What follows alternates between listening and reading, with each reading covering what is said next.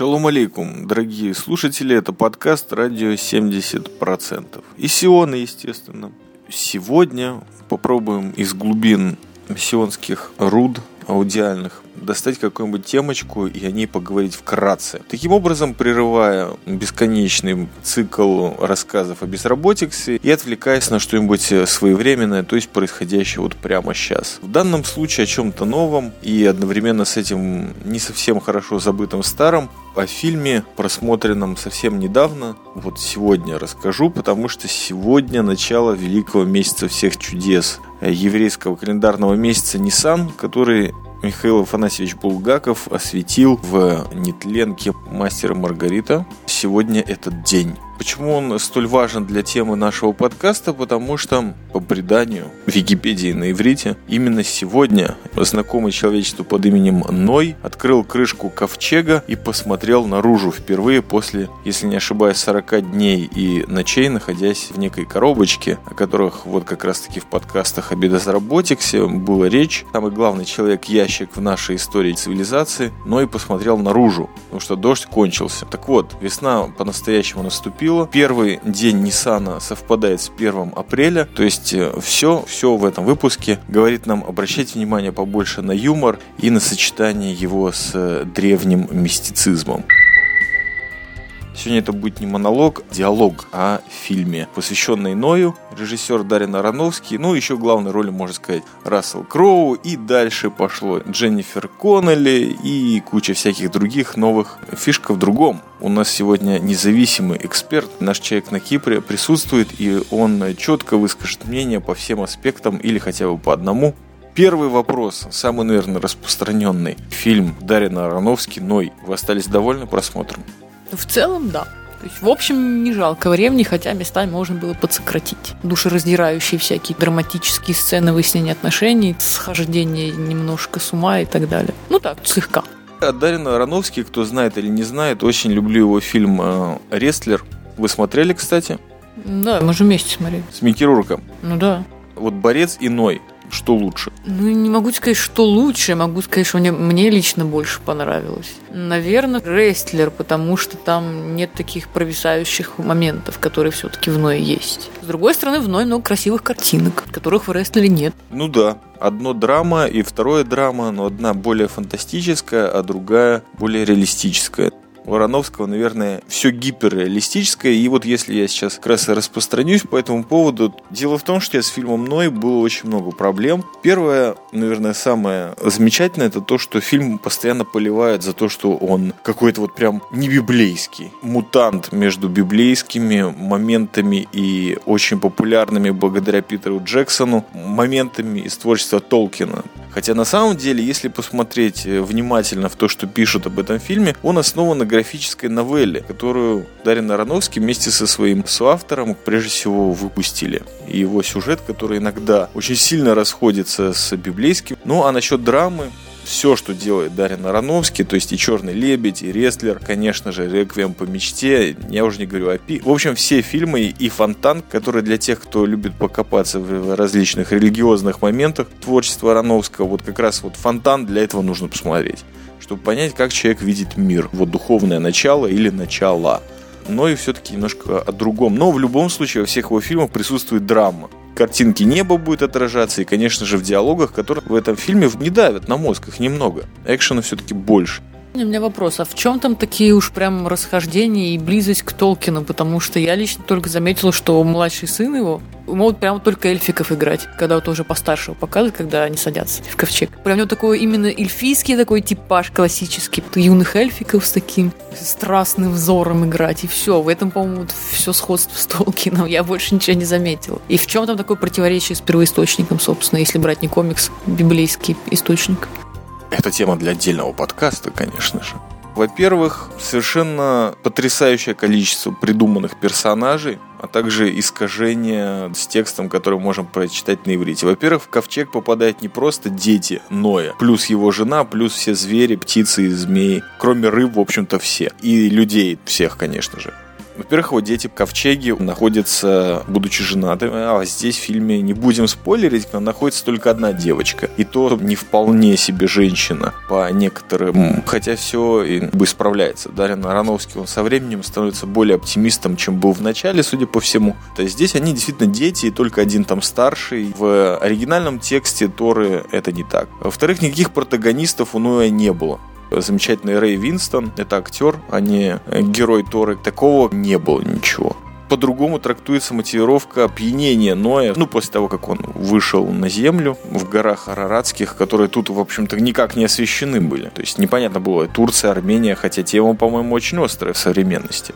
Вообще обработка вот этого момента Нефилим в данном фильме неких гигантов, которые помогают построить сам ковчег, только ради него стоило посмотреть и ради потопа. Одна из причин, почему я пошел на этот фильм, помимо замечательной скидки, о которой мы попозже должны поговорить, Нафилим это гиганты, которые присутствовали даже по некоторым текстам и апокрифам. Один из них, Ог, король Башана, выжил в потопе. Эти гиганты в этом фильме почему-то начинают возноситься обратно э, к Творцу. Видимо, подразумевается, что это все-таки падшие ангелы. Кстати, по оригинальному тексту, в общем-то, из-за них этот потоп и случился, или из-за смешения их с людьми. Потрясающее количество фактов. Это первая неделя, когда показывают фильм. Мы были на премьере. Думаю, что еще недельку или полторы, и уже можно будет на каком-нибудь сайте найти 1013 отличий от оригинального текста. Разве, собственно, эти великаны, гиганты, они не были как-то связаны с падшими ангелами? Если уже серьезно вдаваться в этот вопрос, я не обладаю фотографической памятью святых текстов, но из того, что я помню, есть такой апокриф замечательный, называется «Книга Иноха» или Ханоха на иврите. И вот там описывается один из моментов, который к этому привел. Помимо того, что сам Ханох, один из предков Ноя, написал книжку. И вот там описывается, кто такие гиганты, кто такие падшие ангелы. Падшие ангелы вступили в некую связь с женщинами. И вообще одна из причин потопа – это непотребность потребное отношение к женщинам, не только ангелов, но и людей. В процессе этого контакта были рождены гиганты. Естественно, что простые люди с этого э, не могли быть рождены, как, собственно говоря, из э, греческой мифологии нам известно, хотя тут параллели я проводить не буду. Кстати, очень любимая вами тема камней, мегалитов, да-да, и дядечки с хвостиком. По-моему, здесь гиганты очень хорошо вливаются. В принципе, по времени можно посчитать, когда был потоп. Есть даты. Вполне себе гигантики могли развлекаться постройкой таких зданий. Хотя мы видели мегалиты в э, окружной стене Ирода в Иерусалиме, уже гигантов в это время не было. Она, во-первых, э, может быть гораздо более ранней, чем сама стена храма, которая была достроена после уже при Ироде и так далее. Это, во-первых. А во-вторых, то, что касается потопа, ну, по официальной нынешней датировке версии, это где-то 4000 лет назад. Если рассматривать другие моменты и всякие как раз сооружения с использованием мегалитов в разных частях света, то есть версия, что потоп был 10-12 тысяч лет назад. А возможно, их было несколько. И не обязательно, что каждый был прям а и все сразу заливал, и все. Возможно, были какие-то и локальные в том числе, и легенды в разных частях цвета сохранились. Ну, то есть можно тут бесконечно дискутировать.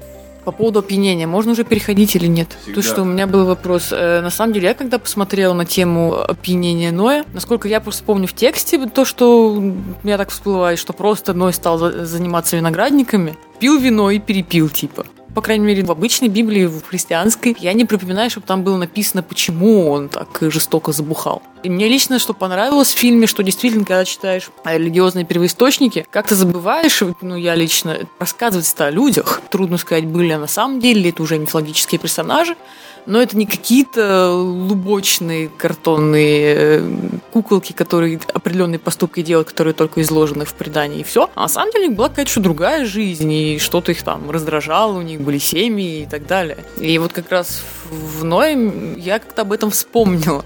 Еще не не просто там и было ему видение, он построил ковчег, забрал зверюшек, семью, потом вышел на берег и опять им та-та-та все поехало дальше. На самом деле человек как-то это переживал, это событие. Так вот, как э, в первоисточнике религиозных корней э, рассматривается вопрос опьянения Ноя и с чем расхождение с фильмом? Ну, насколько я понял мотивировку Ароновский, мотивация Ноя в опьянении – это тот конфликт, который случился у него в процессе плавания в ковчеге, когда нужно ему было какую-то миссию закончить, перед ним была дилемма. И вот в этот момент я подумал, нифига себе, Ароновский революционер, он ведь Авраама, отца еврейского народа, обидел с Ноем. Прикол! Вот этот человек гигантский мыслит. И, в общем-то, к этому все шло, если мы подумаем. Очень серьезно просматриваются, ну, по крайней мере, мной, или я уже был там на стадии какого-то своего опьянения картинками потопа. Но смысл в том, что плетаются еще сюжет. Э, вышли на берег, опьянился Ной, внезапно выросшими откуда-то виноградниками. И, судя по всему, испытывал он какой-то стыд а потом все пошло хорошо. Кроме, конечно же, Хама, который и в этом э, фильме не самая положительная личность. Ты про фильм сейчас говоришь или... Конечно, про фильм. А на самом деле, из того, что я помню, потому что спасибо, что у меня есть чайфон, во-первых, на него можно записать подкаст радио 70%, а во-вторых, полистать э, святой текст. В конце недели я пошел к морю. И там полистал, значит, святые писания, а потом побрел медленно к кинотеатру через тьму.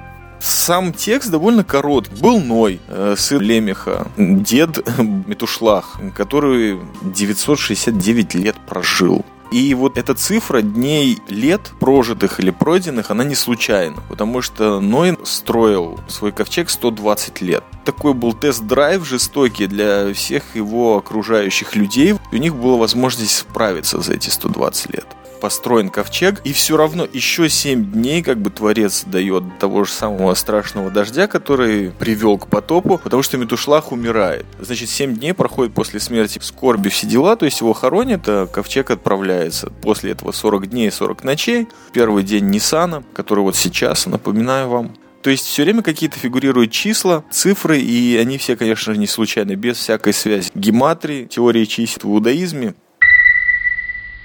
пытаюсь себя вогнать в различные ситуации из моего прошлого, вот побывать на премьере. Э, вот ты была на премьере фильма «Ной в Израиле» в одном из таких довольно известных кинотеатров. Ну что вы можете сказать по этому поводу? Обстановка, сопровождающие фишки, плюшки. Потом мы как-то разовьем эту тему, потому что в любом подкасте, кроме фильма, его создателя нужно вот воздать благодарность обстановке, тем более в такой красочный день, первый день Ниссана. Начнем с того, наверное, это как-то символично в чем-то. Что фильм Ной мы смотрели в гробу, ну или в ковчеге, можно сказать, не знаю. В общем, в, в очень маленьком зальчике. Возможно, поэтому он был практически полон. Были места так, но по сравнению с другими фильмами, которые мы смотрели раньше, так достаточно было народу. Но это был, даже если брать какие-то российские кинотеатры с небольшими залами, то это было, наверное, четверть от него. То есть там, ну, я не знаю, сколько туда людей поместилось, может, человек 80. Да меньше. Может и меньше, да. Может, ну, очень прям малюсенький зальчик, небольшой экран, плюс задержали еще показ, я сходила там, поругалась на входе, когда уже будут показывать и включить, наконец, кондиционер. Вот. Пришел мальчик какой-то с рацией специально обученный, посмотрел, посчитал там, видимо, что достаточно людей собралось. И фильм пошел, и кондиционер даже включили, но дверь нам и шторки так и не закрыли. То есть атмосферу мы создавали самостоятельно. То есть я ходила, постоянно закрывала дверь, задергивала шторки. Потому что приходили опоздавшие, опять все открывали и так и оставляли. И садились на место. Потом я опять вставала, задергивала шторку, садилась на место. Такая премьера «Сделай сам». Ну да, непринужденная обстановка тоже называется. Надо отметить, что никто с айфона не проецировал этот фильм на экран, уже повезло. Хотя у меня появилась такая мысль, когда вот я увидел, какой формат экрана. Значит, э, ну продолжайте. А, ну зато у нас был халявный, да, попкорн? Он был халявный?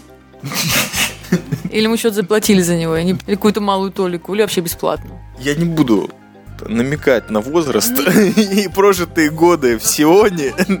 Халявы нет. Первое, первое правило кабалы. То, что было уплочено потом и кровью в предыдущее время, это понятно. Я имею в виду конкретно в данном случае деньгами. Мы там заплатили что-то за билеты, и за это нам дали вот пожрать попкорна.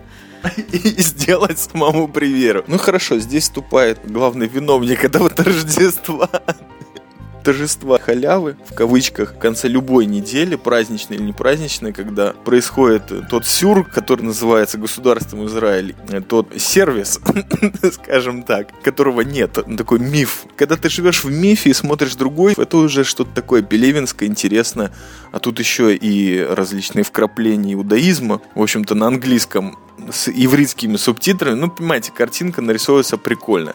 Но так как вокруг э, неповторимая, непередаваемая атмосфера, значит, ее стоит тоже передать. Итак, мы возвращаемся к Творцу Всего Сущего, который мало того, что подарил нам сюжет про Ноя, он еще подарил э, существенное количество усилий, которые привели к созданию армии обороны Израиля которая в 21 веке отличается необыкновенной щедростью и заботой о своих подопечных солдатах, солдатиках, солдатках, солдафонах и ну и прочем э, населении. В данном случае о тех людях, которые продолжают по каким-то непонятным причинам э, участвовать в армейских сборах, резервистах до 45 лет или до первой беременности. Есть такая замечательная организация или фонд, называется он «Честь имею» прямом переводе. Короче, это набор ссылок и скидок, аттракции, мероприятия, культурные страховки на отдых, на все, куда вы можете потратить свои деньги. Вам оказывают такое добро просто потому, что вы служите резервистом. И иногда действительно можно прям кофе почти за копейки попить и даже два. Или куда-нибудь съездить в данном случае это было, конечно же, совершенно другой пакет услуг. Два билета, действительно по сниженной цене. Проблематично до этого места на автобусе добраться. Но, в общем-то, мы думали, что кинотеатр будет довольно приятный, особенно после того, как на афишах было большими буквами написано 3D. На самом деле 3D, наверное, был тот самый гробик, в котором мы находились, но мы люди уже каленые, и мы прежде всего уселись на инвалидные места. Вот, места для инвалидов, как всегда, отличаются потрясающим комфортом. Инвалиды не пришли, и поэтому мы, в общем-то, два часа просмотра фильма сидели в этих креслах и прикалывались. А, помимо, конечно же, того, что зал действительно был маленький, э, действительно острый глаз на Иченкей заметил, что все люди заходят вот с таким стандартным пакетом. С большим стаканом попкорна, э, с маленькой баночкой лемонадика и, в общем, по двое в основном.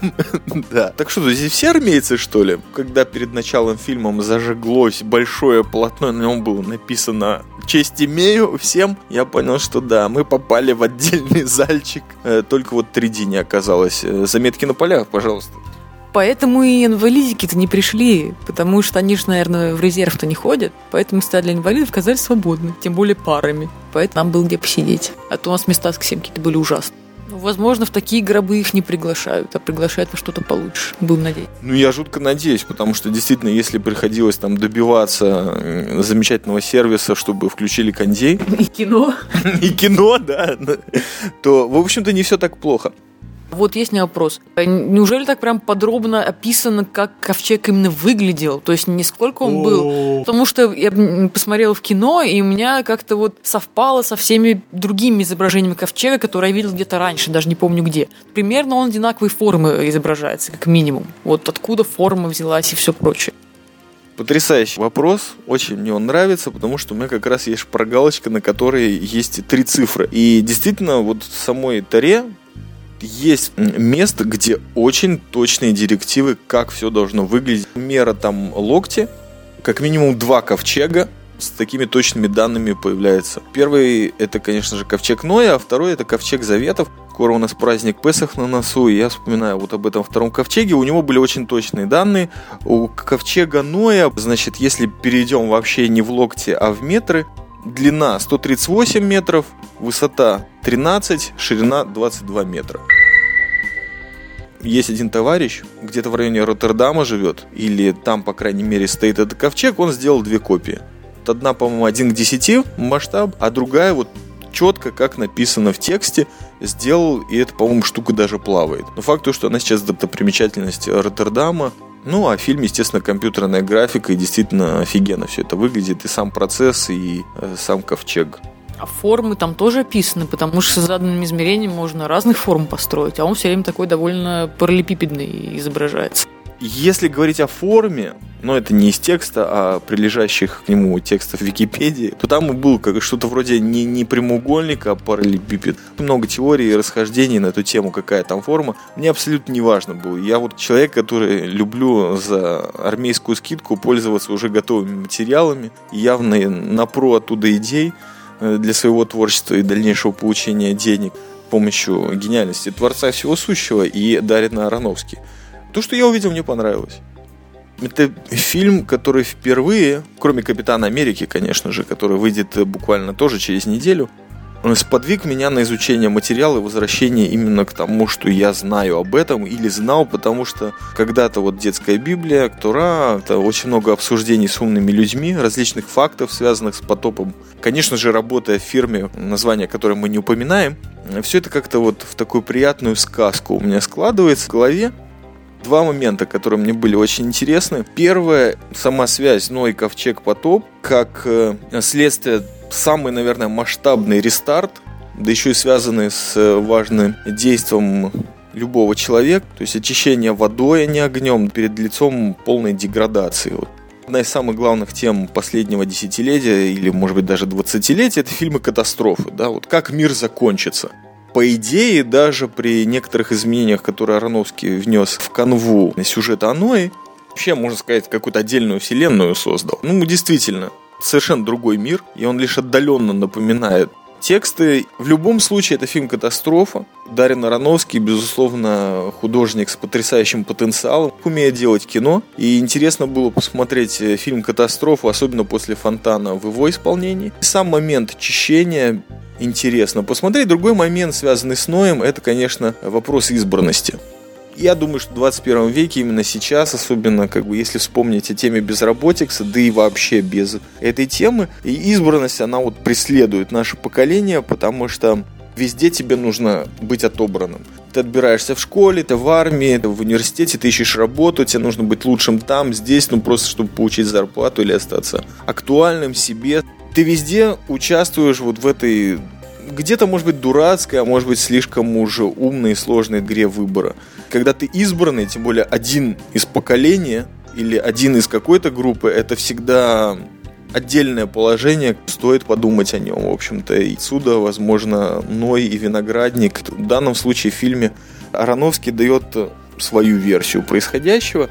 С другой стороны, конечно же, это полная анархия. Я вообще Тори очень люблю весь момент, который до эпохи судей, это все не государство, это все без царя, племенная, очень свойственная Ближнему Востоку система отношений, прекрасное время, пусть оно и такое страшное, как при Ное. То есть я в любом случае вижу это как страшное время, потому что стереть с лица земли все, что было создано, это, конечно же, большая проблема. С другой стороны, зачем это сделано и как это подано, возможно, и не собирался он ничего стирать. Гиганты всем понравились, и мне, и на Иченкей. Мне они так вообще напомнили того чувака из бесконечной истории, который там камни пережевывал, и у него такая смешная тележка была, ну тоже из камней приводит к мысли об андроидах из камня. И, конечно же, анархическая, общинная об этом, конечно, тоже отдельный подкаст хочется записать. Действительно, показано это в свете всех тех фильмов о катастрофах или о конце мира, а может быть и о начале его, опять-таки, который вот мы наблюдали, там, книжка Илая и, и же с ними. Помимо, конечно же, как выросли эффекты потрясающие. Хотел бы посмотреть это в 3D IMAX, но 3D я уже получил в армейском формате, спасибо подводя тему потопа, которая прекрасно показана, передана и атмосфера, и жизнь в ящике, непонятное количество времени впечатляет. К чему привел потоп? Потоп, Ной, это лишь еще одна станция, возможно, предпоследняя вот в серии таких катастроф, которые потрясали в самом начале Тары. Это все предваряло Вавилон.